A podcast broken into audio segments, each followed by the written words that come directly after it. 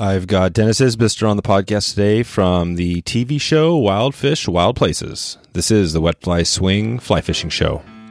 Welcome to the Wet Fly Swing Fly Fishing Show, where you discover tips, tricks, and tools from the leading names in fly fishing today. We'll help you on your fly fishing journey with classic stories covering steelhead fishing, fly tying, and much more. Hey, how's it going, everyone? Thanks for stopping by the Fly Fishing Show. We are headed to uh, Pyramid Lake with one lucky winner as part of the fly fishing giveaway uh, that's ending pretty soon here. Head over to wetflyswing.com slash giveaway to enter for a chance at a trip to Pyramid Lake and some other great products we're giving away to some other lucky winners. Uh, be great to uh, to see in the in the big giveaway. Uh, today, Denis breaks down Pyramid Lake and his life growing up uh, in one of the big destination trips in the West, and how he produced a TV show that's almost 12 years old and still going strong. We hear about the story of how Pyramid Lake was revived by uh, one of the biologists out there who used genetics uh, from a long lost um, population and now some 20 plus uh, cutthroat trout are being uh, caught up there. It's pretty amazing. Find out why they use ladders, what the popcorn beetle is all about, and um, and why and how they chum up cutthroat in a boat. So, without further ado, here is Denis Isbister from Wild Fish, Wild Places. How's it going, Denis? Good, buddy. Good. How are you? Good. Good. Uh, good to be uh, recording here. This is uh, this is going to be a fun one. We're going to dig into uh, the the greatness of Pyramid Lake and all the amazing stuff that uh, is going on out there. Uh, a little bit on the giveaway and, and, and, your you know your background and stuff, but uh, maybe you can just start there. Just tell us about uh, you know Wild Fish, Wild Places is a TV show that's been going on for quite a number of years. Can you talk about how you first got into fly fishing and then how how you got into a TV show?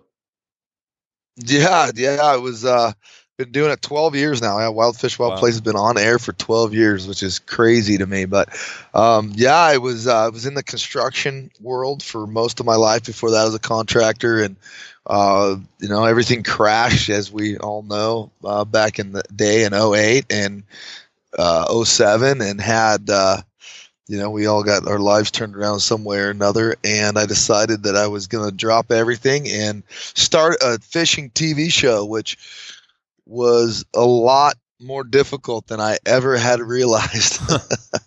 yeah. did, did you just, uh, you kind of thinking, well, we'll just press uh, record and then we'll post some, some videos or were you thinking, I mean, what, no, what was your background I, before that? So I had, I, I had done some work in the hunting in the waterfowl hunting end of things. Uh, and it kind of started there. So I had a little bit of a relationship with some guys that were successful, a guy that was successful on that end of it. Um, I'd done some filming, waterfowl hunting, and um, I, I was I felt good on camera, and I had the connections, and I thought that there was a, a, something missing in the fishing world, um, you know, like what we do. You know, the trick, the mm-hmm. the travel, the adventure, the uh, maybe the kind of the crazy fish, along with what we do. And I just kind, I basically sold everything I owned, hmm. moved into an old house that I grew up in, and remodeled it, and drove a 1998 Mercury Tracer around for a few years and nice. paid for. And uh, yeah, borrowed a bunch of money because the deal with outdoor television is you got to have the airtime before you can oh. drag anybody in. And it was tough, man. It was a tough go to start with. Honestly, it was. Huh. Uh, you know, I literally had potential sponsors tell me to get the f out of their booth wow. at ICAST because it, times were so tough, and they had already fired many people that they were already working with, and yeah, it was a struggle, man. Huh. It was uh, five, six years of really just you know, nothing. Um, you know, a little bit here, a little bit there, just enough to keep the show going. And anyway, um, huh. they've built up some great relationships at this point now, and things are better. And and uh, now it's a, you know, it's going great. Yeah. How did you? I mean, there's so much to. I mean, that's an amazing story. First of all, I, I love the. I ask the questions a lot on here. I've had a lot of successful people, and you know, and, and I always love to hear that question, you know, of, you know, did you, when did you know you were, you were all in? And you, you jumped off, right? I mean, you totally, in, in, after this crash, you just jumped in and went for it. Yeah. You know, I tried a little bit, um, to do a little bit of construction. Um, I tried a little bit still. Yeah. But it's in business, I believe it's one of those things. Um, you don't dabble. You don't t- touch your toe. You know, mm-hmm. dip your toe in the water to see what's going to happen.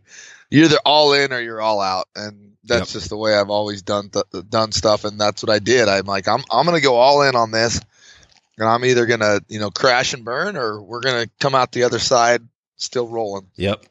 Yeah, that, that is cool. Yeah, so you jump in at the, the, bottom when there's no money. It's amazing, right? Because you go yeah. in there, so you go into something that's probably even more challenging than what you were in, but you were passionate about it, right? Now with fishing, can you talk about? Uh, so where did you grow up?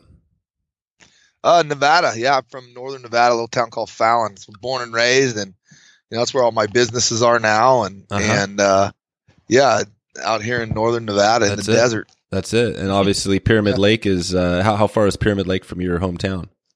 Pyramid's about an hour. Yeah, yeah. So right there. So jump in the car, it's right here. Hop over. That's amazing. So okay, yeah. well, well, we're gonna we're gonna dig into to Pyramid for sure. Um, yeah, I just want to touch a little bit more on that. You know, your show. So you, you get in there, and did you have like eh, fishing wise? You, you, jump into it. Did you know anybody in the industry? How, how, did all that work?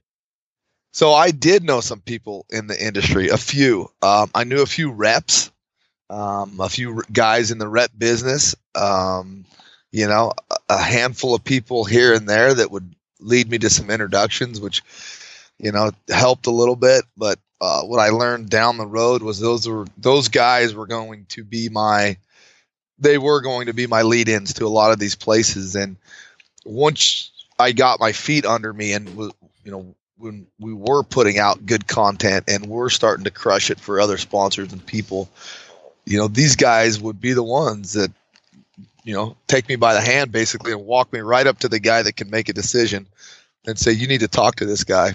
And that's what it takes in any business, right? There's a, there's always a whole bunch of minions that can tell you no, and there's only one guy that can tell you yes, and you you need to find out who that one person is.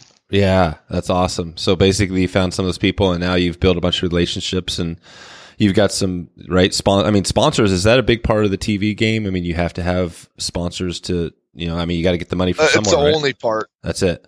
Yeah, it's the only part of the TV game yeah. um, is um, your relationships with these companies, these manufacturers, and you know I've added on that and, and you know been owners of my own manufacturing and part owner and blah blah blah. But yeah, sponsorship's the the deal. You have to pay um, for your airtime. You know, you have to pay for your commercials. You have to pay for you know production and travel and all that stuff, and all that comes out of your sponsorship budget. And so, yeah, building strong relationships with these manufacturers and you know sponsors and building them stuff that is useful to them yeah. and working harder than everybody else. They're getting it's amazing. I mean, they those these guys get ten emails a day minimum oh, I know, of I know. people looking to hitting them up and looking for yep. money and stuff from them, and and uh, yeah, yep. you got to make sure that they don't ever forget about you. Yeah, yeah, no, I hear it. I, I know all the sponsored game. I mean, I've it's definitely takes some time. You know, it, it, I think it is all about building those relationships because those people, you know, if they don't know you from anywhere, you know, it's like, you know, that's not a good place to, to ask, ask for something, right? You gotta, you gotta build. Right. So it takes time. Yep. Yeah. So let, us dig, you know, Wild Fish, Wild Places. Can you, the, the TV show, I've watched a little bit of it. I, I could tell what it, you know, what I feel like. I mean, it's a pretty amazing show. What, what, can you describe it to somebody who's never watched it before? Yeah. If it's, if you've never seen Wild Fish, Wild Places, it is, um, it's a fun TV show. It's, it's, a lot of interaction with people. It's culture. We do a lot of travel on the show, hence the name. Um, you know, we try to add some really crazy exotic species and travel into part of our season as well as the backyard type fisheries, the part of the season. So, yeah, if you've never seen it before, um, you can go to Amazon Prime uh, and watch Wild Fish Wild Places World Fishing Network. The newest content's there, and we're getting ready to launch a YouTube channel coming up here pretty soon. But uh, if you go and, and look for those shows, you're going to see vampire fish from the hmm. jungles of Colombia. I mean, you know, Payara, the Payara are one of the coolest fish you'll ever see. Uh, big dagger teeth and, hmm. you know, big, big trips up into this jungle, uh, camping on the river, peacock bass in the Amazon, swimming with the piranhas, nice. uh, spotlighting caimans at night. Um, you know, just this, just this kind of crazy stuff, and, and that's just what I love to do. And and uh, you know you see all the other stuff too. Alaska fly fishing. We do a lot of Alaska fly fishing and wading, and you know going toe to toes with the bears, and um, you know big lake trout up north, and big pike, uh, walleye. You know we we do a lot of different stuff. I try to Hmm. never ever do bass. If I can never do a largemouth bass episode, it'll Oh, really? okay. No, no largemouth bass. Not, that they got anything against largemouth bass. I love everybody loves catching some largemouth bass. yeah. It's just part of the. It's just been so overdone, and that's one of the reasons why I came up with Wild Fish, Wild Places, and what it was uh, is at that time it was like every other show, or more than that, 80, 90 percent of the shows were bass fishing shows. Yeah. And the other the hunting shows, eighty percent of them were whitetail hunting shows. It's like, you know, we got to Yep. put something out there for the rest of the people in the world. Totally. Are there other uh, now? I mean, you spent twelve years, which is amazing. I mean, twelve years just seems like such a huge chunk of time. You know, Uh, it's, Yeah. it's cool to hear that. Um, are there other TV shows now doing uh, like what you're doing, pretty much with the you know the fly? I mean, you do fly fishing, and do you do both? Cover both? Yeah, a lot. We do a lot of both, and that's you know I've been fly fishing since I was eight years old. I love to fly fish, but I equally love trolling, and I equally love casting, and I equally love every aspect of fishing. I truly, truly just love fishing, um, and there's um, and so we add all of that to the show. Um, you know, fi- fly fishing is such a small portion of the overall um, fishing world. It's crazy. You know, we love Yeah. fly fishing, and you know we connect with fly fishermen and et cetera, et cetera. But I think in the grand scheme of things, it's like two or three Oh, percent. tiny. Yeah, tiny. Um, so yeah, we we do we tie it all in and do and do everything. But like say say that um, you know that Payara show that we did, you'll see both in the same episode. You know, we'll be Yeah. chucking big streamers for them. Oh, cool. throwing big jerk baits or something too. Yeah, yeah. No, it's cool. I think that um, you know, I think the people that I've interviewed on here, some of the best guests I've had, including like Kelly Galloup and people, you know, they're people that always mention just that. They say they love, you know, the conventional fishing. You know, they love talking to people, and it's a great way to learn and get better at fly fishing. And I think fly fishing is, So has had a stigma in the past of you know this this uppity you know i'm a fly fisher Right. and i think the more people that realize that it's just fishing i think it, it, i think it's better right it's better for that person i think it's better for the fly fishing industry too you know plus not to mention your marketing right? You're, you're getting a bigger audience so that's that's a big thing. You're right, and that's what we talk to people about all the time. Um, the you know the most important thing for us as fly fishing lovers is to get more people into fly fishing. You know, uh, unfortunately, I mean we it's one of those double edged swords things, but the way to get more people into fly fishing is to not be snobby and you know address that you know try to help people get into fly fishing and be nice to them Yeah. you know there was a stigma you're right and we see it still at, Yeah. at certain shows and stuff it's out there and we preach on the show all the time we talk about it Yep. it's just another way to catch a fish fly fishing or whatever you're doing it's another tool in your toolbox that's what you you should learn how to do it all because kelly was is absolutely right if you understand those fish on a different level hmm whatever it might be, you're going to be a better fly fisherman. And, and my buddy Austin and I talk about it all the time at Pyramid specifically, which we're going to be talking about here soon. hmm Well, I fish the I fish out of my boat more than I fish off a ladder at Pyramid. But I guess what? When I find fish out of my boat in spots, we'll be the first one to get to fish them off a ladder Hmm. because nobody else knows they're there yet. no that's cool that's cool and that's because pyramid lake is yeah maybe you can describe it because pyramid lake's kind of is it there's certain ends of the lake that are always changing and like with sandbars and stuff is that is that the way it works Well, a little bit, not so much as the as the sandbars and stuff changing. Um, that does happen a little bit here and there. You know, the bottom will etch out a little bit, Yeah. or some. You know, we had some flash floods a few years ago that changed a lot, um, but we've just generally had a lot of water in the last three four years, and the water is at historic levels right now.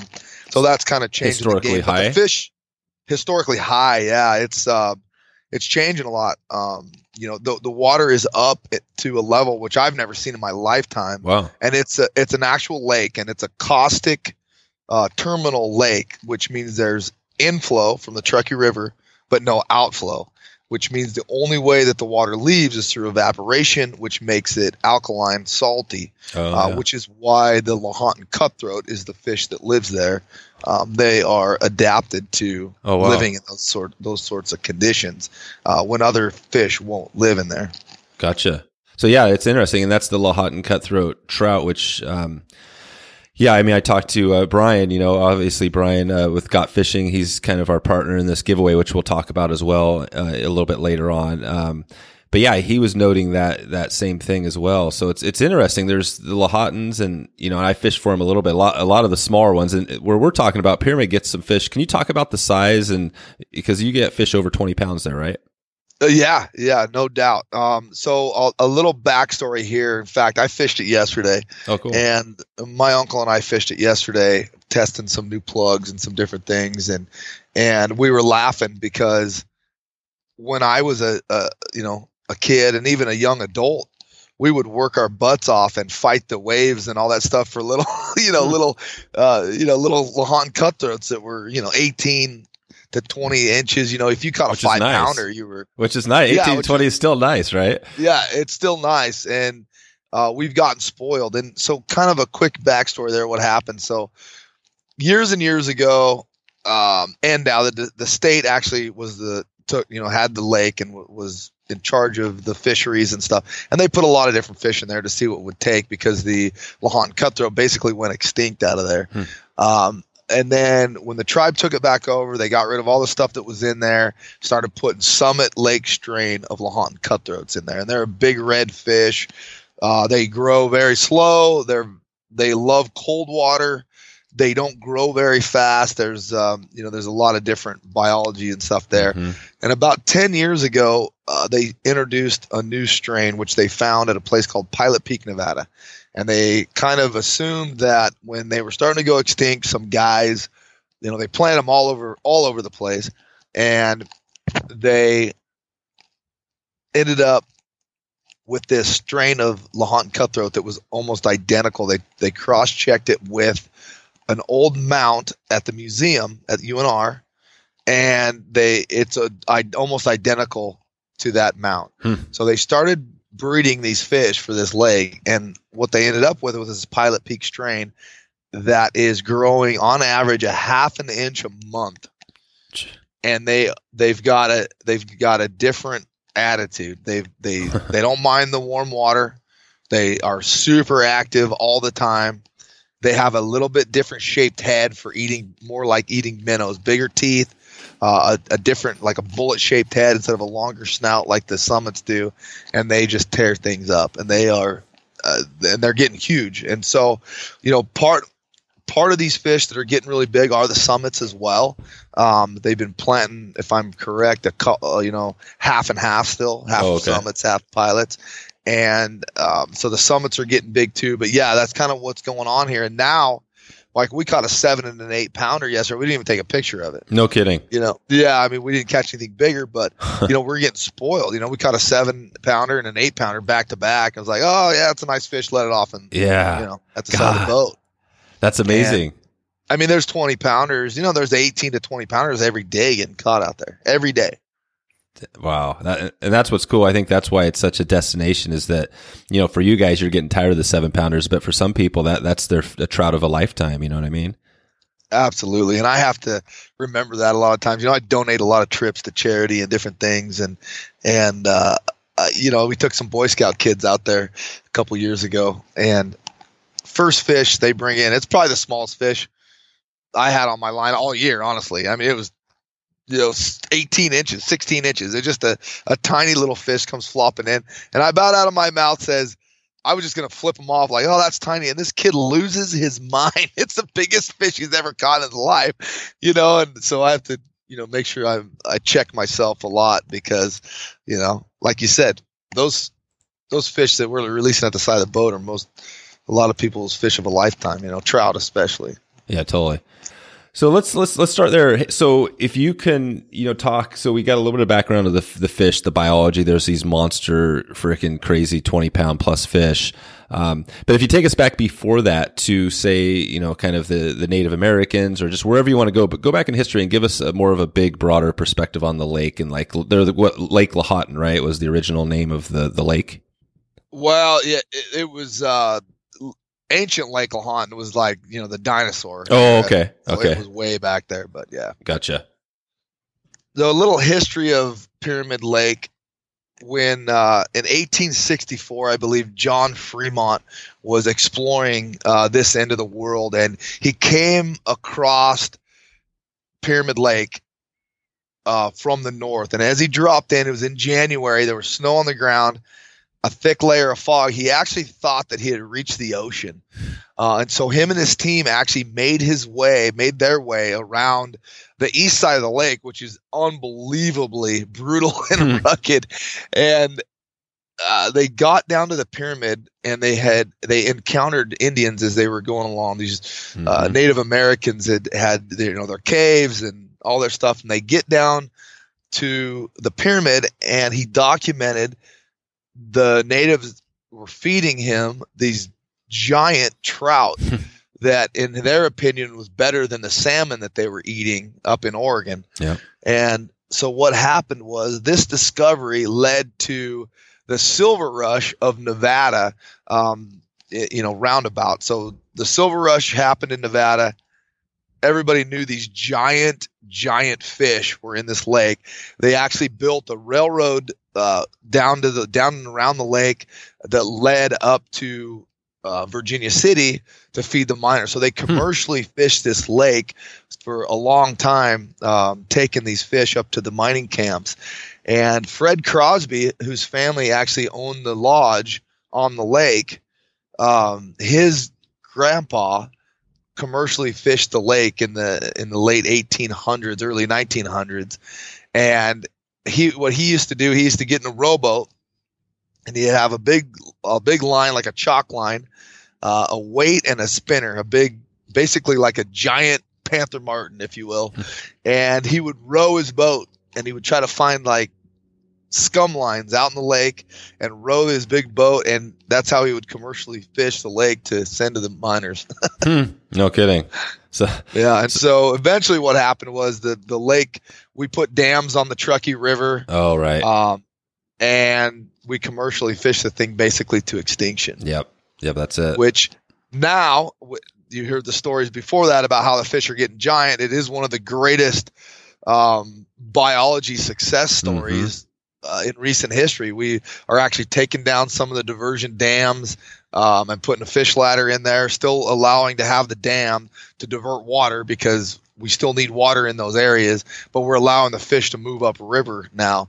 And they documented um, 1,500, I think 1,500 mm-hmm. fish mm-hmm. spawning in the river last year. Nice. Nice. That is an awesome success story. And, you know, I'm, I'm really excited at this, you know, again, this giveaway we're doing. I'm going to be meeting up with you and, you know, and Brian and the winner of the, the contest on, you know, up there. I've, I've never been there. It's, it's pretty amazing. So I'm, I'm jacked to see because it's pretty, yeah. it's pretty beautiful too. Isn't just the natural uh, area pretty amazing? It is beautiful. It's an amazing place. It is unlike anything else you, you've ever fished before. It, you know, you get on ladders and you know you stand, you stand there, and the weather can be terrible or it can be beautiful, and it's beautiful high desert, and you know it's um it is a lot of fun. I tell you yeah. what, there people you can see why people get hooked on it, and uh, yeah, it's a really good time. And then when you guys come out too, we'll take the boat and I'll take you to the other side of the lake where you know nobody else can access unless you have a boat. So uh huh. Cool. Nice, nice, and yeah, maybe we can dig into that on the ladders. What what is the you know? So when you go, you know, when you go there, is everybody just bringing their ladder and throwing it? What and what is the ladder all about? Can you talk about the fishing and how that all works?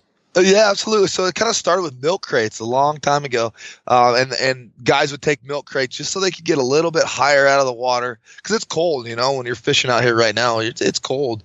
So you get out of the water a little bit, you're able to cast a little better, you stay a little warmer. Well, that kind of um, led to ladders, you know, 6 foot mm-hmm. construction ladders or step stools.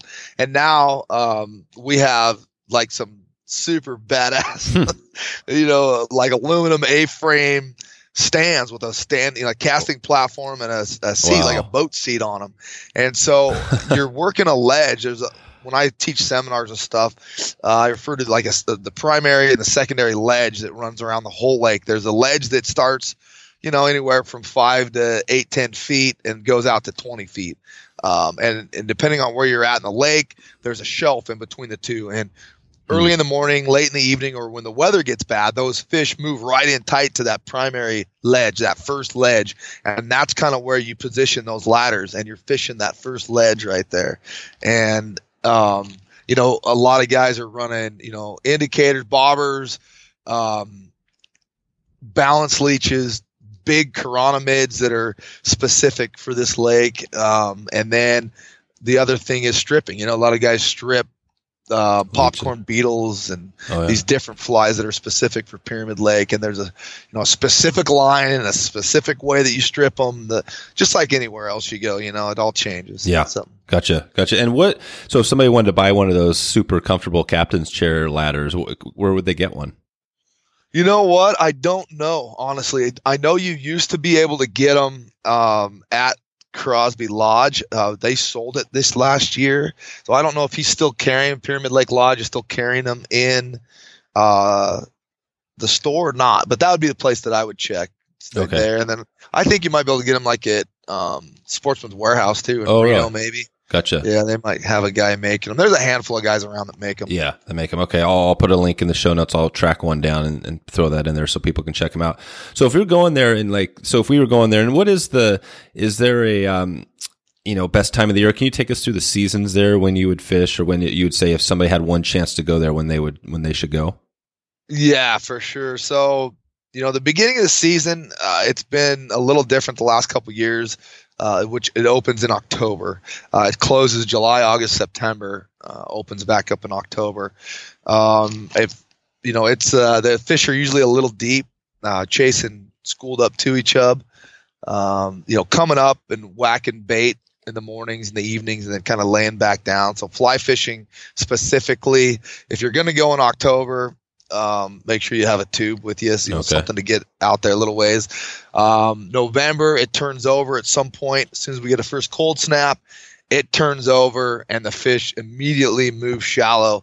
Uh, you know, in the boat, we'll be running plugs in like you know six to twelve feet of water. The fish, the fly fishermen will be starting to whack them off the ladders. That's when Brian and I caught, and I caught a 15 and a half pounder with Brian. Um, you know that was right those first couple weeks it turns over uh, guys will fly fish out of a boat kind of starting to key into that a little bit hmm.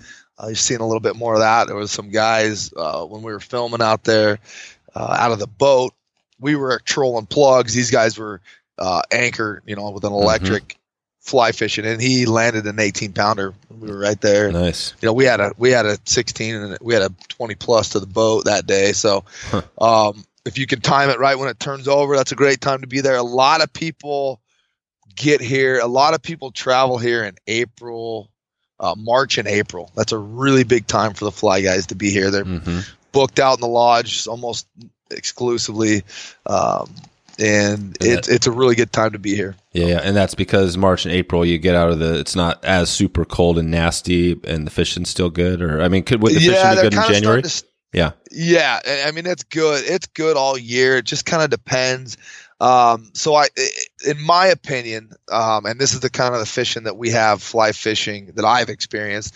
You know, obviously there's other people that say it different, but this time of year, that December, January into February, you're probably going to, if you spend some time, you're going to catch a big fish. Like, mm. but it's probably not going to be big number types of days, okay. right? You're going to be you're fishing for two or three fish a day, yep. type of thing. But you know, one of them's going to be big. Yeah. You're going to get you're one of those fish that takes down your bobber or, takes your fly is going to be a big big fish. So that's kind of the trade off. You go into March and April, um, it starts to get to be numbers, you know, and, and, you're still obviously got big fish roaming around too. Yeah. Um, you just start catching more fish, and then you go into May and June.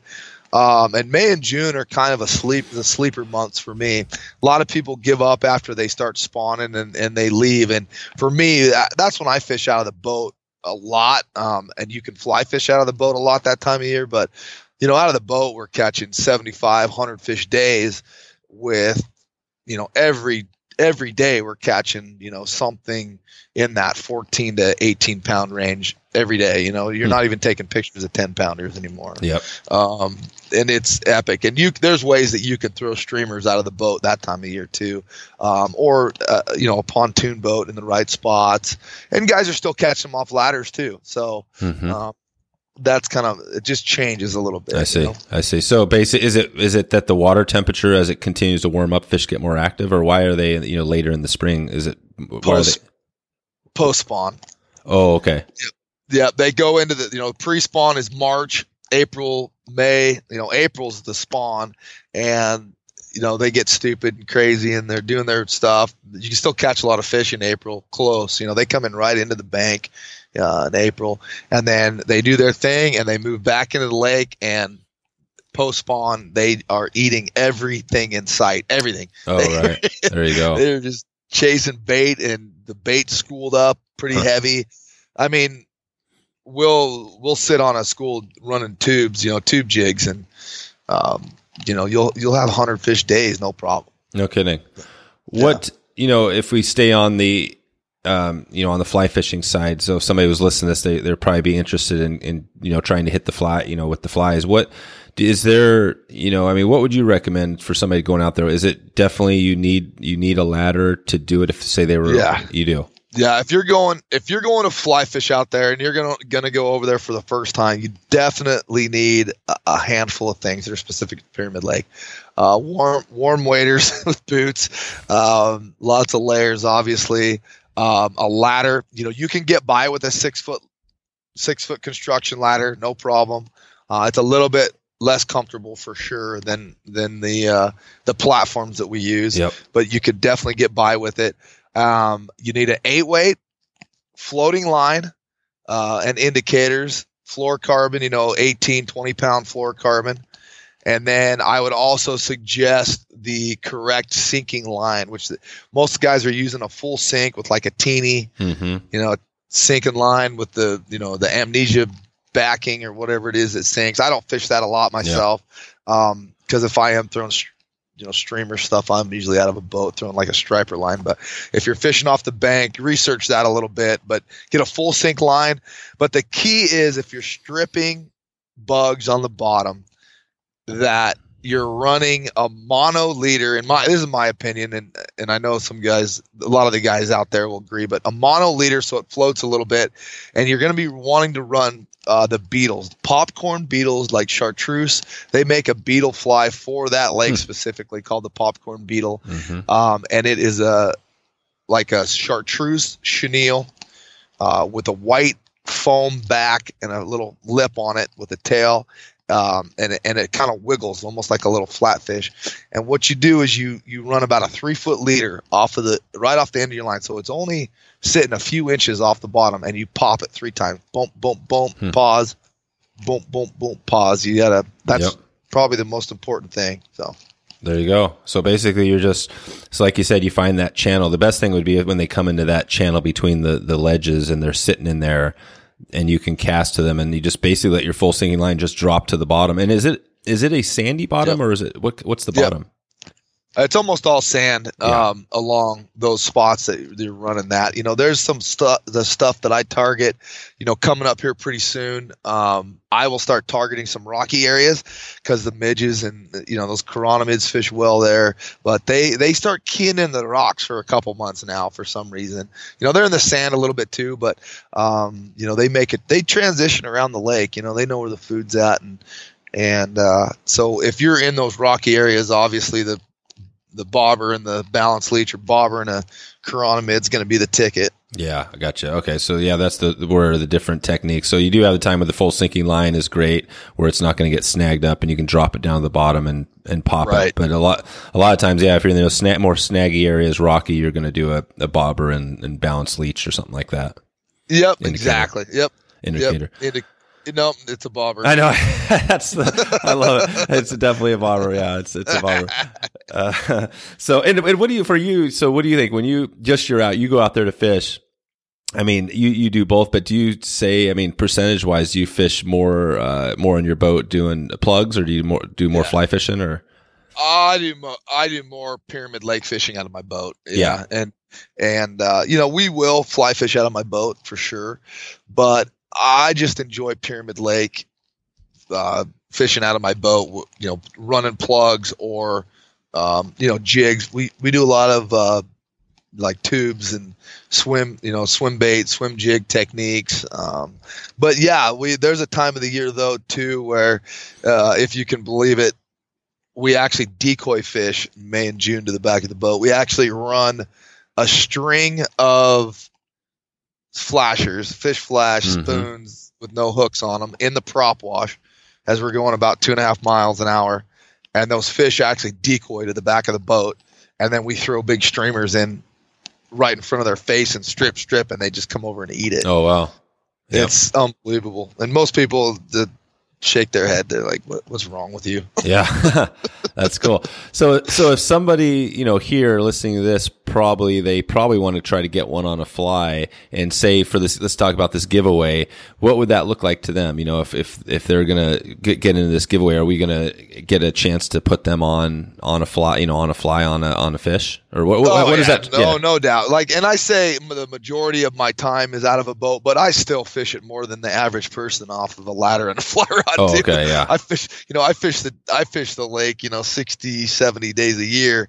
Yeah. Um, and so, yeah, I still fish. And yeah, absolutely. You know, most guys that love fly fishing, they want to come over, they want to stand on a ladder and they want to see what this is all about because it is a unique fishery. I mean, Yeah. there's no place else in the world where No. you can do this and get on a ladder and you see a bunch of people lined up so yeah Yep. uh, this giveaway is going to be awesome because we're going to have the winner come over and we're going to have it dialed before they get here and we're going to all go out and have you know get on a ladder and have some fun and you really figure out you know figure out the fishery they can you know they can do whatever they want but if you know if the weather is good and it looks good, we might even be able to jump in the boat and go to the other side of the lake and fly fish it as well, which doesn't get to happen very often. Yeah, gotcha, gotcha. Okay, so and yeah, and we'll let the winner, uh, whoever wins, to to make a decision on you know, Yeah, when they want to go and all that, and we can talk to them about it. And yeah, yeah. So this is cool. So yeah, I mean, definitely the ladder thing. I mean, I think you know, just for me thinking of, I think it'd be cool. Yeah, you go there, the ladder, and it seems like God, you wonder why hasn't the ladder picked up in other lakes around the world, right? Because Right. is this the unique lake for some reason that no other lake is like it? Yeah, I mean, somewhat, but um, you know, when we were at Jurassic Lake, you know, down in Argentina, it, it's very, very similar style. And there's a couple places that we fish, Monster Bay being one of them, where it would be perfect. Mhm. You know, you could get a ladder out there; it'd be wonderful. There you go. There you go. You should start promoting the uh, your, your ladders, selling them for Jurassic Lakes uh, guide trips. yeah. Cool. Uh, so yeah, so I guess uh, you know anything else about the actual fishing. Let's let's just think somebody was going over there on their own. They they weren't hooking up with this this giveaway. They're just going to fish it. What any other tips or you know? It sounds like the rod is kind of a seven to, to nine weight sort of thing. it, uh, long, you know, the 10 footers for the indicator stuff that I use. Actually, that's what I used at Jurassic too. Mhm. So, I mean, that's always a good idea. But if you got an eight weight, you know, regular eight weight, no problem. You'll be fine. Um, I think a, a couple good tips would be to talk to the local fly shop. Go to the, you know, the Reno fly shop or call the Reno fly shop. They're great at giving out information and Mhm. maybe go hook up with a guide one day. You know, Yep. go out with Mike Anderson from there. He's a wonderful guy and super knowledgeable. He's on fish every day out there. So, you know, um, maybe go with a guide one day, kind of get the lowdown, get the rigging set up. Cause just like we talked about, very specific, there's stuff that, um, is going to, you know, sometimes change, change the game. But if not, at least talk to the Reno fly shop and see, you know, get a, get a report and see what's going on. Yeah. Yeah, no, it's always a good tip. I think the, the getting the guide for at least one day is a, is a, definitely a good uh, a good thing to do. So okay, Yeah. uh, well we'll I'll put some links uh, some you know, in the show notes to some of the, the Reno shop and some other things. Any other um, you know when you think about resources, any other things you know people can watch or read or anything that can get them ready for pyramid to learn about? I mean, the the balance leech thing is. I mean, some people might not even know anything about it. Uh, any tips on that? Yeah, that's actually kind of a newer thing. I wrote an article for California Fly Fishing magazine um, a few years back when it was brand new. So it is hmm. relatively a new concept. And so the balance the balance leech is basically a 90 degree jig hook uh, tied with a sewing needle at the beginning out the front of it to get it to where it you know it hangs it hangs in the water like a like a bait fish instead of vertical. You know, it yeah. hangs like it's supposed to, and it looks natural in the water. And um, you know, they've I fish balance leeches a lot of places. In fact, Jurassic, that's basically all we fished hmm. when we went down there the last time is balance leeches. Yep. They they do great. So yeah, look into some balance leeches. Um, you know how to where to get them. They got them all, all at the fly shop and yeah. you know the local places around. But yeah, um, there's a lot of info out there now, as everybody knows. You know the yeah. internet's full of good stuff. Pay attention to you know, pay attention to where you're supposed to go um, and the the rules and regulations out there. When you come to Pyramid, it's tribal land, not state. So you don't need a state fishing license. That's a good tip. Mm-hmm. Uh, you just need a tribal pass, a, a permit, a fishing permit. Um, if you're going to camp, you need a camping permit. If you're going to boat, you need a boating permit. What tribe is it? What, what What's the tribe out there? Uh, Paiute. Oh. Paiute, oh. Shoshone. Paiute, Shoshone. Okay, yep. cool. Cool. And, and Right. So they're in half the, or not half, but a chunk of the lake is actually off, you know, it's only tribal land. Yeah. So the whole, all of it's tribal, and there's one section in the middle at Sutcliffe where the, the lodge is that is has been annexed in, um, and the Pyramid Lake Lodge owns that and the accommodations there. So those are good people to talk to if you're going out there to stay. If you're going to camp, um, obviously check the regulations. If you're going to stay with the Pyramid Lake Lodge, get in line, get it there ahead of time. Uh, but Reno's not too far away either. You know, Reno and Fernley are 30 minutes away. It's not a bad place to stay either one of those. Um, but the what's off limits, you, you just got to check it out. The whole east side of the lake is off limits. Um, and since the big flood that we had a few years back, there's a, a few other places, a couple other beaches that are off limits now too. Okay, and you mentioned I think a couple times, but if somebody was come up there, there people can camp. I mean, do people camp out there as well? Yeah, yeah. There's there's camps out there. A lot. There's a lot of really nice areas to camp. Actually, beautiful, beautiful camping. Obviously, just depends on the time of year. But yep. Uh, when I went out there yesterday, there were some guys just set up with tents right on the beach where they were fly fishing. There you go. Yeah. So there's that, and then and the lodge, or what would be so the winner of this? I, I think um, maybe it's not a lodge, isn't the the be- the correct word, but we're going to put them up. I think in a place right on the lake. Is that? At- yeah, it's yeah. Yeah, at the lodge, at the Pyramid Lake Lodge, and yeah, it's uh, you know, they've got double wides and you know camp trailers, and then one place that we try to get when we do things like this, the big uh, three bedroom, two bath house with the wraparound deck and barbecue, and you know, it's just up above the lake, and yeah, it'll it's it'll be sweet. Okay, cool. All right, so I'm just thinking back again, you know, to getting prepared for the trip. So if we're heading there, thinking about fly fishing, we're going to have a you know eight weight, whatever, ten foot, and a, you know a dry. It depends on what you're doing, but it sounds like here you're going to bring a little bit of everything because they could be balanced leeches, they could be. Uh, are you doing chironomids and stuff like that, or is it mostly balanced leeches or stripping? Stripping. Uh, a little bit of both. So yeah the balance leeches and the stripping was working about the same, um, you know, a month or so ago. I'm not quite sure. I, I think what's happening now is they're they're changing. Uh, they're moving to the chironomid diet. I think mm-hmm. now. Um, you know, balance leeches in the morning, and then as it warms up a little bit, the chironomid. And they are specific. Uh, they're huge compared to the, what you're used to fishing as a stillwater fisherman. So get the albino wino and the right chironomids that are made for Pyramid Lake, and they okay. have them at the lodge there, yep. uh, specifically tied, as, as, well as the stripping, the stuff you need for stripping. They have, if you're coming here to strip, and that's what you want to do, you're going to want a popcorn beetle or a booby fly. Oh yeah, you know, the, the, booby, the, the, the, Phil Rowley fly, which is uh, I had Phil Rowley on in a previous episode. I'll put a link to that show, which was awesome. Phil's kind of like the rock star of Stillwater. So, um, so that'll be awesome. Good. Yeah, yeah. His, the his uh, if he's the booby fly guy, well, he's the man because those things have been crushing it. Too. He is, yeah. And it's such a beautiful action. Those things, you know. Yep. Yeah. It kind of it's a fly basically. It, it kind of floats right a little bit. Right. Right. And that's what these fish. You know, these fish even most of the time when I'm fishing them with plugs or jigs or whatever, we're relating to the bottom all the time. We're bouncing things off the bottom.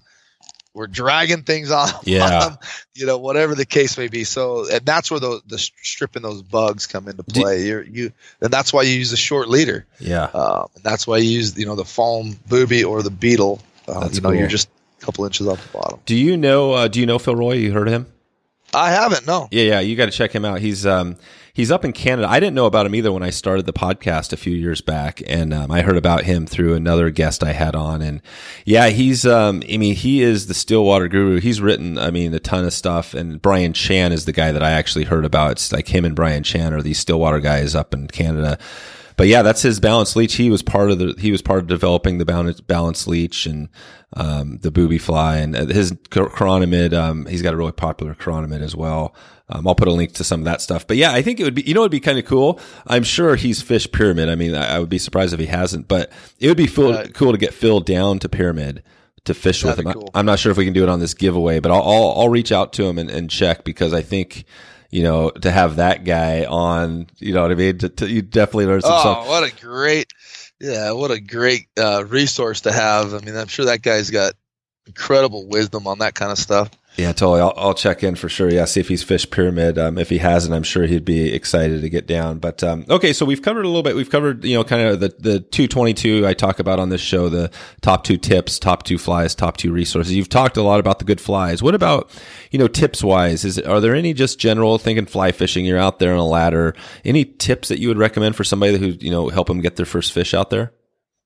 Uh, yeah, uh, persistence for for fly Mhm. fishing out here, and um, you know, our boy Brian from Got Fishing. The first time I brought him out here, he actually stuck with it longer than anybody, and was rewarded with a you know 12 pound fish. So, yeah, stick with it. Persistence. Those those fish move in and out of those ledges quick.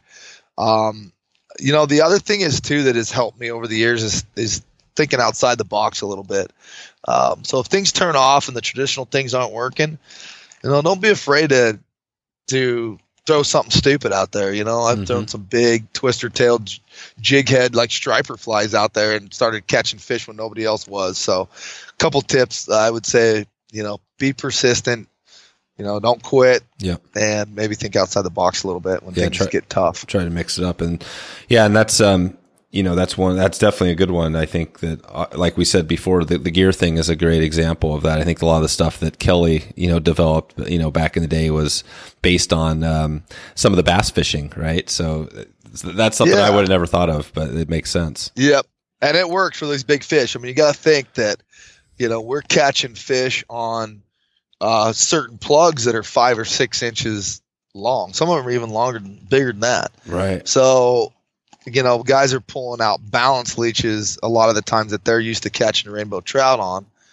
Uh, not going to cut it. You know, sometimes they work, but Yeah. uh, is that the case you know when you think about ca- catching big fish again if you're tossing flies i mean uh, are guys tossing gigantic i mean it, is it the big i know the bigger isn't always the bigger fish but do, do, do- is there any truth to that at all Uh, I don't think so. Yeah. Um, yeah, I you know some guy you, you they'll catch a twenty pounder on a little tiny chironomid or Yeah. you know catch a you know I caught a I caught a you know a small trout out here on a eight inch plug yesterday too. So Yeah. I don't think that size necessarily matters, but they do key into certain things.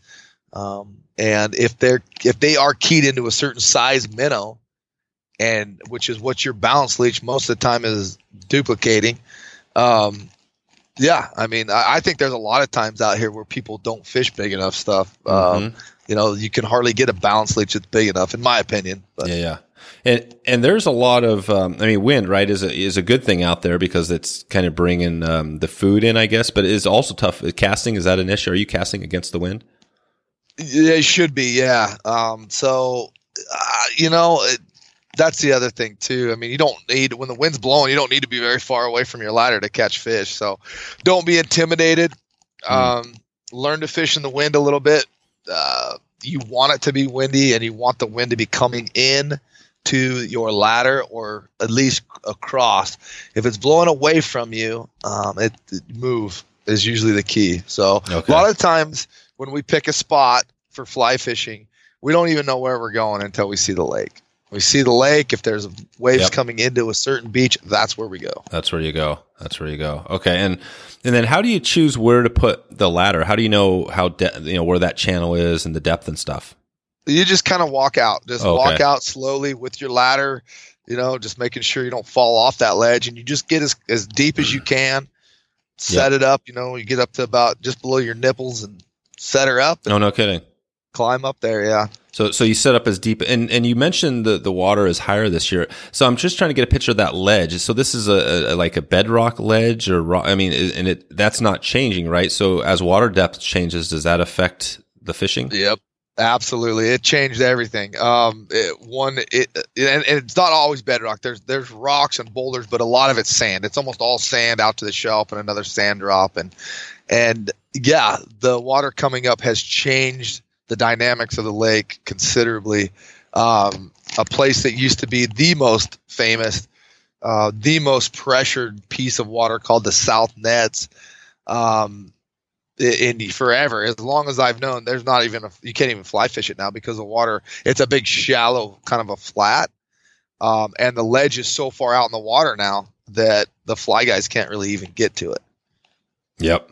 So that's unless it. you're in a boat So that's your. So there are some places where you just can't. Uh, yeah, depend on the water. So how? I'm, again, I'm just trying to think. So if somebody's going to be going up on their own, like we said, the guide is a great thing, you know, to get. But if you were on your own, you just kind of have to explore and kind of try to find that. I guess people are going to be fishing, Yeah. right? You can see where people are fishing, right? you can see where people are you can talk to people Yeah. get some get a map Yeah. um, and you know if you're if you're gonna go don't be afraid to move around either. You know get to a spot. You know i see this i saw this happening yesterday. There was a guy just posted up with binoculars just watching some people. Hmm so either he was either he's not supposed to be within 300 feet of a school or he was watching fly fishing for, That's right. That's right. You never, you never know. Yeah, that's yeah unless he had fly fishing stuff on his on the back of his truck otherwise we'd have called the cops That- I was going to say the uh, you know what they say. The funny thing is, is that you know even the uh, the ex cons, the, the the criminals, they love recreating too. You know what I mean? Yeah So, so there's definitely people out there that are like full on. They've done some crazy shit, and it doesn't mean you know. I mean, you just got to realize that. yeah, no kidding. They're not all great. Sports. I always think that sportsmen are always the greatest people in the Yep. in the country. I don't even lock my truck. But now, now you told me that, I better. It's true. things. Well, I, you know, I've done some hunting too, and I mean, it's funny when you leave, you, you got you leave your camp wide open, right? I mean, you got all Oh, this yeah. stuff just to be anybody can go in there. but you know what it is? I think what it is is when you're out there, even the criminals, for the most part, it's like a different place. You know what I mean? Like they Yep. just know camping, fishing. You know, you just don't do that out there. It's it's kind of I don't know. I, I, that's my guess.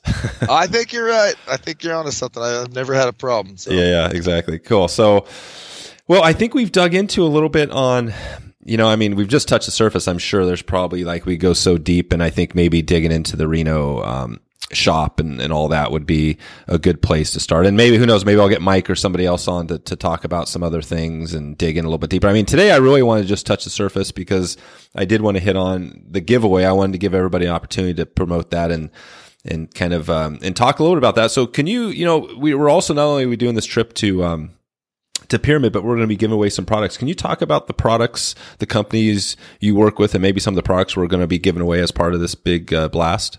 Yeah, absolutely. I mean, obviously, without the sponsors and without our products, and none of this stuff ever works out or ever happens. So, of course, I mean, uh, you know, and over the years, I've been able to align with some of the the products and the and the companies that I and we mesh well with. Right? They're um, they're just great people. You know, we get to know the owners of these companies and the people behind the scenes, and um, and so that's kind of the companies that we work with are always, in my opinion, are the the the best of the best. Mhm. um, so we're going to be giving away products every three days. I think is what we decided, right? Yeah, I think we so. have a lot Yep. of people on board. So Monic Fly Lines is one of them. Um, they they're a company I've got to know really well. Uh, Monic Fly Lines is out of Colorado, American made company. Um, very cool, different concept of fly lines. Check them out. Okay. Um, they're environmentally friendly. Um, I don't know if anybody out. I mean, I'm sure a lot of people know about fly lines, but uh, what I didn't know is there's a lot of fly lines. The most of the fly lines, the coatings and the stuff that's used to make them Mhm. uh, are terrible for the um, you know the EPA standards Really? are terrible, terrible, terrible, terrible, and that's why you, you you probably noticed that the fly lines have changed a lot in the last few years with you know the coatings rubbing off and they crack a little earlier and break down sooner than you think and that's because the EPA was changing the, you know what's allowed because some of that stuff is so nasty for the environment.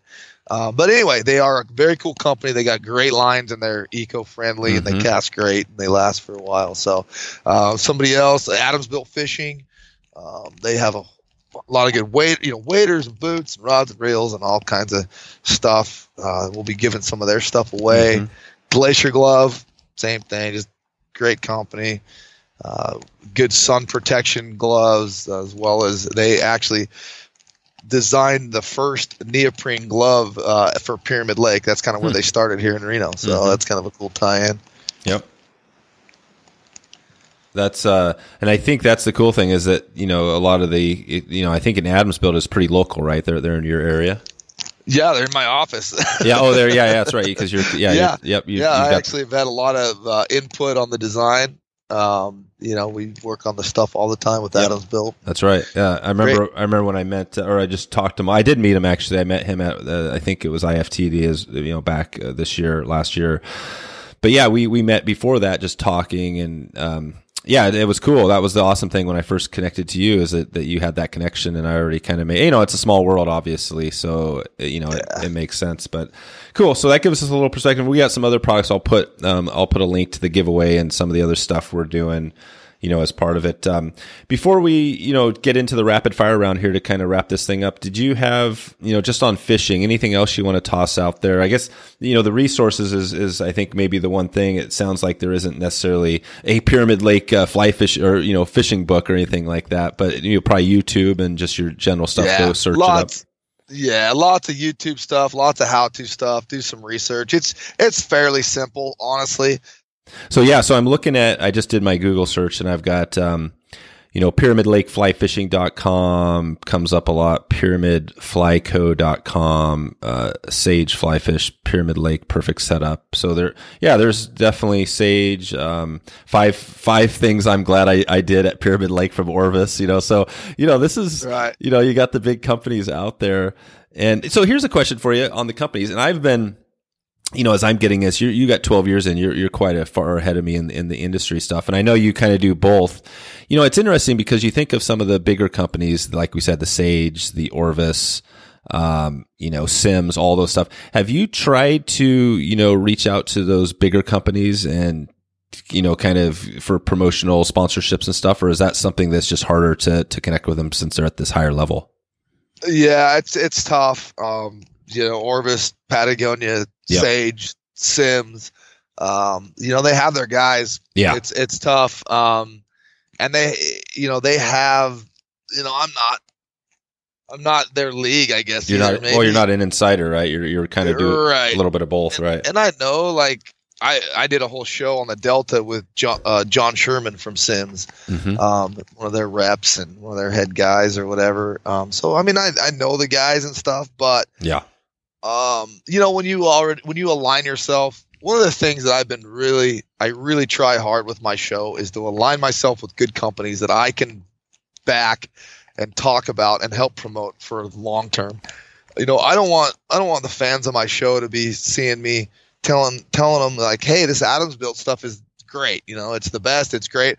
And then the next year saying, "Oh, my new Orvis is the best." And then the next year, "Oh, Simms is the best." Yeah. You know, which happens a lot, and Yeah. it's phony. You know, it's Yeah. not real. And Yep. you know, I've tried to align myself with these brands that I know that I can get behind. You know, sometimes it doesn't work out, but most of the time I've been with these companies for Yeah. almost as long as I've been doing it. Glacier Glove is one of my, was one of my first sponsors ever. That's So, cool. That's cool. No, Yeah. ma- it, makes total sense. In fact, that you know, um, I do a little promotional stuff here, and uh, I mean, I guess affiliate marketing is some of the, the technical term, which is uh, you know kind of a little bit of a spammy term, but it, it makes sense. You know, and when I got into thinking about which rod I was going to you know promote and say, hey, here's the rod that I I think you should get if you need a rod, especially if you're starting out. Um, you know, Echo is is the rod that I recommend, and it- it's you know, it's a great company. It's, you know, they, they got a great warranty. They're just, you know, amazing, you know, and all this stuff, but they're not the highest end. You know, they're- don't, you know, they don't cost as much as a Sage. And you know, I think that's the good thing, but the the thing that I don't do is say, you know, here get this rod from Echo and also get this rod from Sage, and you know what I mean because Right. it just muddies the water. You know, people they don't if they want a rod, you know, tell them what rod you recommend. Don't tell them ten rods.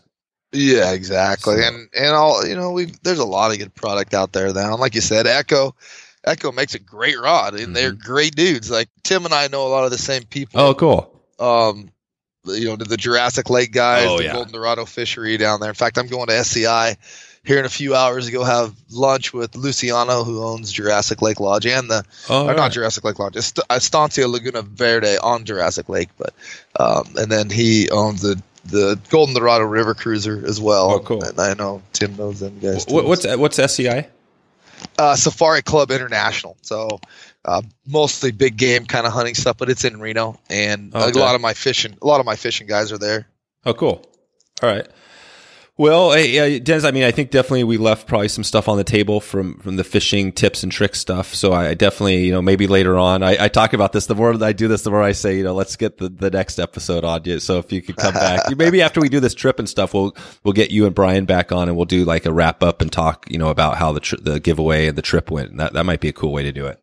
Yeah, and then we could maybe talk about what di- what we dialed in that you know those three or four days. You know, Yeah. this is what worked. So Yeah, yeah, this- specifically, you know. This would be fun. Yeah, I think this giveaway is going to be amazing. I mean, basically, the person gets this trip. You know, they they get a stay, you know, in uh, in a lodge, and they get a get guided by. Obviously, you have you grew up there. It's so it's a good thing. Let's let's wrap it up here with a quick little rapid fire round. I just got some quick little questions. Some are kind of random, some are not so random. And then we'll get out of here. You got it. So, um, first on, you know, back to the show, Wild Fish, Wild Places. Do you know which episode is your most popular episode? I do not. Um, I don't. Okay. I- and if if you don't, the next question would be, what is your favorite episode, or what's the one you know? Would you think about like if you had to like send one person that who's never watched it to an episode, which one would it be? Uh, season six, uh, the first episode of the season, Vampire Fish. Yeah, Uh, that that was my favorite episode. I think maybe we've ever done. Really? just because the vampire fish are such a cool fish, and it was one of the things. But we are going to Africa in October, so that oh wow, trumpet. no kidding. What where, where what's the Africa trip? Uh, tiger fish, Namibia. There you go. There you go. So I heard a little bit about, I think it might have been on another podcast where you were talking about just some of the trips and how things don't always go as planned. I mean, you're, you're doing these trips to these remote places and I can imagine you go to a lodge, right? Things are pretty much stuff can still go wrong, but for the most part, you're going into like doing like DIY almost stuff, right? Is that, can you talk a little bit about maybe, I mean, have you ever been close to death or is there any trips, you know, what I mean, it's been kind of crazy. What, what would you say if you had to tell somebody that the craziest trip that you've, you've had out there? Oh man, there's there's a lot of different uh, depths and Yeah. rabbit holes we can go down that. Yeah. Um, I actually we early on in our career we actually got uh, we were in Uruguay. We were fishing Brazil, and we ended up in Uruguay and kind of got held hostage for footage um, Mm. by this guy. Would my producer wasn't giving him the footage he wanted. It was he basically held us captive for six hours, and yeah, it was it was a little sketchy, man. And, Yep. You know, um, that and um, we got into a little beef in Colombia on the border of Venezuela with some local fishermen, and that was touch and go for a little while. Yeah, it was it was a little scary. No kidding. Yeah, That's uh, yeah. Well, we'll uh, I'll put um, maybe I'll find a couple of episodes that, that I like and throw them in the show notes so we can. Well, and I guess if they want to watch these, are, do they have to? Is there are there any things that are free out there? Somebody could just click through and watch what you have. There is a lot of promotional promo videos. You can type in "wild fish, wild places." Uh, Mhm. pr- You know, th- you'll see a lot of promo videos for other Oh, okay. companies that we've done and stuff. But uh, stay tuned. Within the next uh, 20, 30 days, the new YouTube page will be launched. Um, so you can go to Wild Fish, Wild Places YouTube Oh, page. yeah. That'd be great. Yeah, how does that work now? So so basically, you have this TV, um, the um, the World Fishing Network, right? Who uh, I guess owns the rights to some of your shows. How does that work on YouTube? Can you start promoting your old stuff, or what, what's your plan there? They never own it outright. They have an exclusivity for the first year. Um, so we go to the network for the first year, and then we go to Amazon, and, and, and I own everything, so I can put it out wherever I want. Oh, really? So you can actually Yeah. put you can put everything out on YouTube if you wanted to.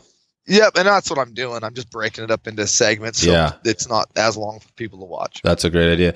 Uh, you know, I'm not a big YouTube. I mean, I obviously I love YouTube, but I I don't do a lot of stuff on YouTube. But um, I did talk to Colin um, with the new Fly Fisher, and he's got. I Uh-huh. think he's got. I want to say eighty thousand f- subscribers, and he it's just fly fishing, right? It's it's all fly Wow. fishing. It's fantastic. I know, and that's what he was he was talking about. We dug in a little bit too about the YouTube, like how he got there, and he was talking about a little bit. But you know, it's interesting. Like you know, that's the amazing thing about YouTube because that's what he talked about. He was on, um, you know, he's got a TV show that's been on op- uh, NPR right for for years. It's been the longest running, I think, fly fishing TV show. But eventually, he was like, "Man, YouTube, right?" He got into it back whenever that was, and YouTube is what you know. That's like, I think that's the business. Yeah, yeah, So- I think so. It seems perfect for you. I mean, it just seems like you've got a TV show. It seems like if you could uh, align your stuff right, it seems like you could have a crazy success with YouTube. Yeah, I hope so. I hope uh, I I really hope it is um, successful. We are top seventy percent um, on Amazon Prime. Oh, really? I know, yeah, I know people. I know it's getting out there. and I know people are really enjoying it, getting a lot of messages out there. Oh, and cool. So yeah, I think I think your viewers will love it. That's a good. That's a good point. So on that line, how do you know you do your shows? You produce them. You've got people, obviously. How do you know when you're, you know, either kind of doing good or, or you know, not to, you know, how do you get that feedback? How's all that work? You know, it's it's it is tough to tell because you know you don't have Nielsen ratings or anything like that, and those Mhm. are tough anyway. But um, you know, running into people. I mean, that's a perfect example. Getting messages. Um, we did a steelhead episode where, um, you know, we dropped a steelhead. You know, and on the sea tuck, Oh, we wow. dropped it. Yeah. I mean, it happens, Yeah, right? it does. It does. and I left it in the show. Yep. Um, because it's real. Like that's one thing about Wild Fish Wild Places. You're not going to see any BS. Um, it's fun, but it's 100% real. If we lose fish, if we do not catch fish, we tell you, and that's the way it's been from day one. And I got a whole story. We could go into that, but I won't. um, from day one, if we don't catch fish, we tell the viewers we're not catching fish, and we want to know why, and we try to figure out why, and we Mhm. never we never BS that. And same thing with that. You know, Yep. you drop fish. You know, I, I don't try to mishandle fish. I I care for fish. We use single barbless, and Mhm. anyway, we dropped a fish, and man, I tell you what, my freaking phone and email blew up No when kidding. those things went to air. Yeah, which is good. You know, people care. Guys were pissed, you know, and chewing my butt. and Yep. whatever, it's okay. And and uh, and then getting recognized. You know, that's the other thing. You know, you're getting out there when. You know, I had a guy. We were in Kauai a couple of years ago. Walk out of a shop and said, "Hey, you're Denis from Wild Fish Wild Places, right?" And you know, you're like, "What? Yeah. You kid somebody messing with me?" There you go. So anyway, that's kind of how we judge it. Lots of feedback, and then obviously Amazon, we can track it. Yeah, you can track it. Yeah, so you can see your growth on Amazon. Yep. Yeah, yeah, gotcha. Okay, yeah, no, that that, that get, sheds a little insight on that. Um, and so, what about so you uh, so sports? Did you play any? Um, you know, what was your main sport? Did you do any sports in high school and all that, or throughout your Uh, life? high high school, I started playing football as a freshman. Um, I got sacked by my own team, uh, you know, on a scrimmage, dislocated, fractured my shoulder, and I almost missed the opener of chukar hunting season. and I never played football again because there you go. hunting is way more important. But I actually did golf. I golfed a lot from when I was ten Okay. until I was 18. I actually had a scholarship to UNR, a small scholarship if I wanted to Oh, play, but I didn't. I didn't want to go to school, so I said no thanks. So there you go. So yeah, so golf that's pretty amazing. Yeah, and uh, I I've done played a little golf myself. It's definitely not an easy sport. A little a little bit easier on the body than than uh, football for sure. And that's the thing that I I I love about it uh, at this point. I mean, I see all my friends that are my age and younger going in for knee replacements and hip surgeries and all this stuff Yep. already. It's like, man, I still feel great. That's it. That's it. That's golf. Yeah. So you've been. It sounds like. I mean, you've been a lifelong. I mean, hunting, fishing, your whole life. Sounds like. my whole my whole life, man. Yeah. I I literally went on my first fishing trip with my grandparents when I was a year old. You know, obviously I didn't fish. I just my grandma took me as a baby, obviously, to go camping and Yeah. and uh, yeah, I've been I I have been in love with the outdoors. I my whole life has been juggled around to accommodate the most hunting and fishing I could do ever. Yeah, that's it. And you've, you've managed to change your whole life. I mean, it's pretty much the show, and we haven't dug into some of your products and stuff, but you're you're pretty much that. This is your main source of income is the show, the products you it sell, is. and all that. It is, you know, and I have Amazing. some other businesses. Um, you know, we don't have to go into that. I have yeah. storage shed facilities and manufacturing businesses, and you know other things. But this is my main source of income. There you yes. go. That's amazing. again, that's one of the things we occasionally talk about here is to hear the stories because you know it's not always easy in the fishing, you know, fly fishing industry to you know to make a, a full time living on it. So it's um, tough. Yeah, yeah, it's really tough. That's cool. All right, uh, one last one before we get out here. So, uh, music. Are you more? Um, do you listen to more music, kind of, or or podcasts? What's your what music? You, music. Okay. I'm a I'm a I'm a metal guy, man. Cool. G- give me a band. My, give me a band. Something I can throw in the show notes. Some some. Uh, Di- Disturbed. Godsmack. oh, Godsmack. AC/DC. Yeah. There you go. There you go. All right. All right, Denis. I uh, we're about there. Hey, in the next uh, six uh, to twelve months or so, any anything new coming up for you? Want to let us know? Yeah, I just tell the tell everybody listening to just stay stay up on the social and uh, stay you know check the YouTube stuff out. Uh, but yeah, we're we're getting ready to roll with uh, season eleven, so we are going to be out and about. Um, yeah, heading down to Argentina to go golden dorado fishing and duck hunting.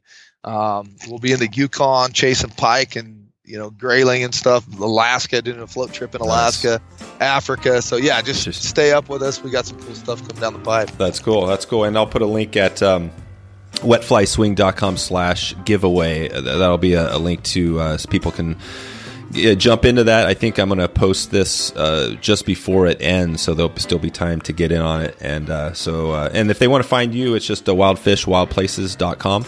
Yep, all the contact info's there, and then of course on social, Denis Isbister, D E N I S, uh, Denis with one N, Isbister. Uh, you can find me there, and and uh, yeah, check it out. Nice, nice. All right, Denis. Hey, thanks for coming on and uh, shedding some light on Pyramid. I think uh, you know, probably a lot of people have, have heard of it, uh, but I'm sure a lot of people haven't fished it yet. So I'm uh, we'll, we'll, be sharing it when we get out there and do the trip. We'll, we'll, let some maybe get some photos, some big fish, and yeah, man, we'll put it out there now. Right, we got a chance legitimately at a 20 pound cutthroat, which just seems crazy. It is crazy, and it's uh, it's a blast. Looking forward to the winners coming with us. We're gonna have a really good time. All right, man. All right, we'll talk to you soon. Yeah, thanks. All right, see ya. So there you go. If you want to find all the show notes with all the links we covered, just go to wetflyswing.com slash giveaway.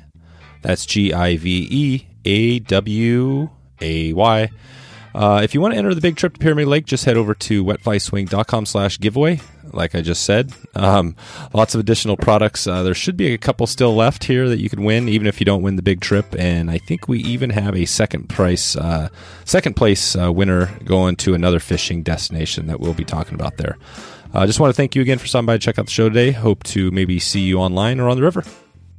Thanks for listening to the Wet Fly Swing Fly Fishing Show.